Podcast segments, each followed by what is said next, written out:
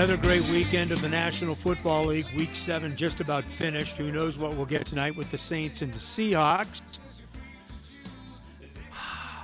How about your Cincinnati Bengals? Hey, hey, how about them? I mean, come on, Bengals are Bengals. the the problem. The problem with the Bengals will be they'll be they won't be consistently that good. Um, however, we are seeing how good they can be, and they can be really good. And I, it's hard to say right after we saw Justin Jefferson last year, but have we ever seen a rookie dominate at the wide receiver position like we're seeing Ja'Marr Chase? Um, Matchup don't wise, think- going into that Yeah. game, that wasn't a good matchup for him.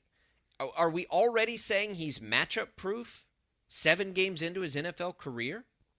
boy, he can sure run by guys, can't he? I mean, I Break tackles he's- and get open and Yeah. Ugh. strong, fast, good size.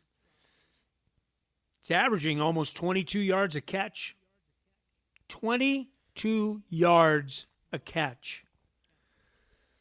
Um, Joe Burrow is great and going to be great. Yep. Joe Mixon is fine. Their offensive line is not good, and their defense is not good. It's okay. It's fine. It's average. It's whatever. They have some good players in the secondary. We don't really that aren't household names yet. But man, they they have done such a good job of preparing Joe Burrow for success. Think about what teams have done for just the differences and how important it is for guys to be drafted into certain places. I listen to mm-hmm. scouts talk about Trevor Lawrence in that he looks on tape and by the things he's doing, he looks incredible for his rookie season, right? You can't tell because they're not playing Right. well and some other things. But Jacksonville did a pretty good job, in my opinion, of getting some talent there to surround him with. Joe Burrow has had a ton of talent surrounded uh, about him. Patrick Mahomes did when he came in. Kyler Murray has. Lamar Jackson uh, had an entire offense designed around him.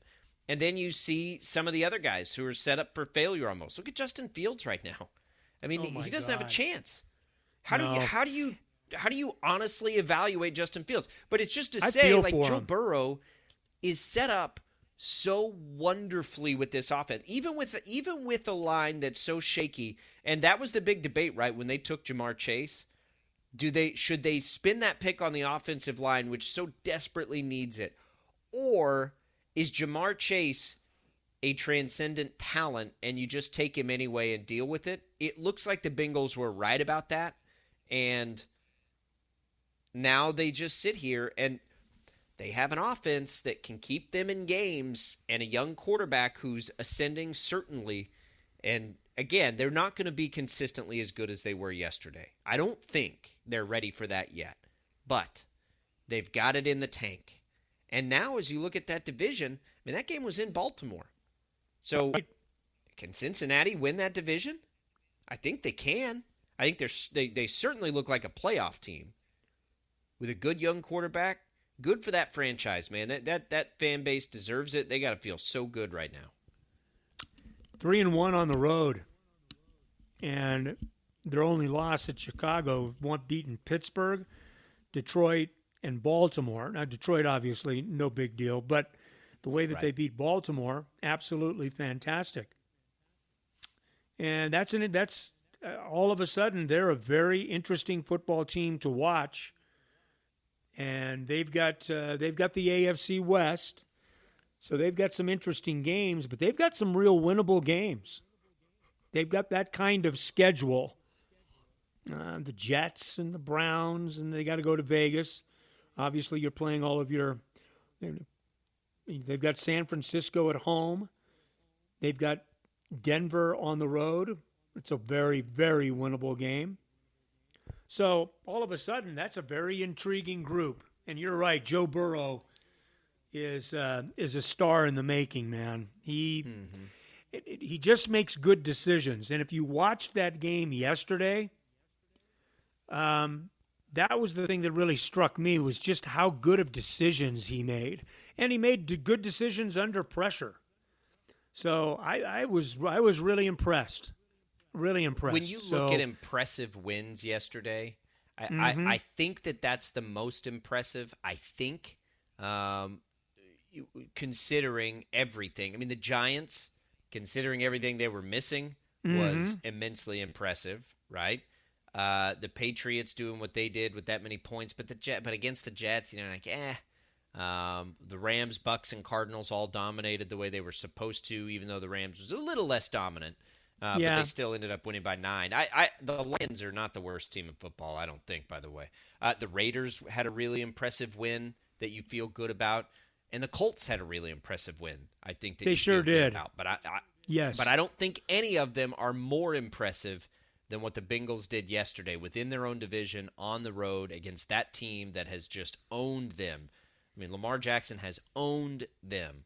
That that was just that let's follow it up now though. You know, they're 5 and 2, that's great. Got to follow those kinds of wins up and go dominate in New York. And then you come back and you get that home game against Cleveland before the bye and Cleveland will probably be a little healthier than they have been by that point. So it'll be a good test for them. No question. I don't know if it'll be, yeah. you know, I don't know if it'll be Baker Mayfield at that point, but but one or both of the backs should certainly be back by then by Cleveland for Cleveland. Yeah, it was a weird day. How I do mean, you not the Packer... pull for Burrow and Chase? Like, how do you? Oh, like absolutely. I, am with you. I, I am with you. Yeah, yeah. I think that they're that's a likable group, and uh, and Joe Burrow's only just been a, you know, since he reemerged at LSU in his last year, and uh, and and he handled last year and some of the difficulties that he had, handled the injury well, and now he's playing at a very high level. Hell, he's almost thrown for two thousand yards, so he's been he's just been absolutely fantastic. They've got themselves they've got themselves a guy there in Cincinnati. No question about it at all. I did think the Raiders was impressive.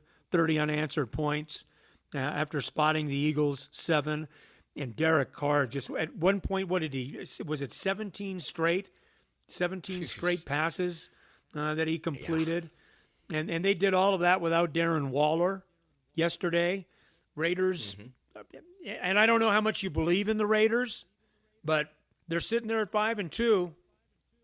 And I, Derek I believe Carr, that the Raiders have some talented players on offense, and I also believe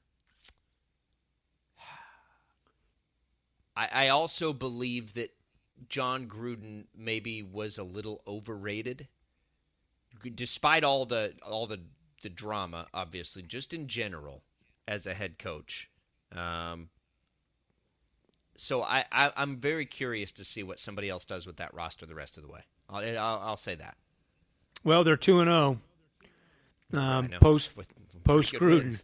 So they're two now. They haven't beaten good teams, the Broncos, and I don't think I don't think we would consider the Eagles to be a good team. But um, all you can do is win them, and uh, they certainly have done that. So uh, pretty good stuff.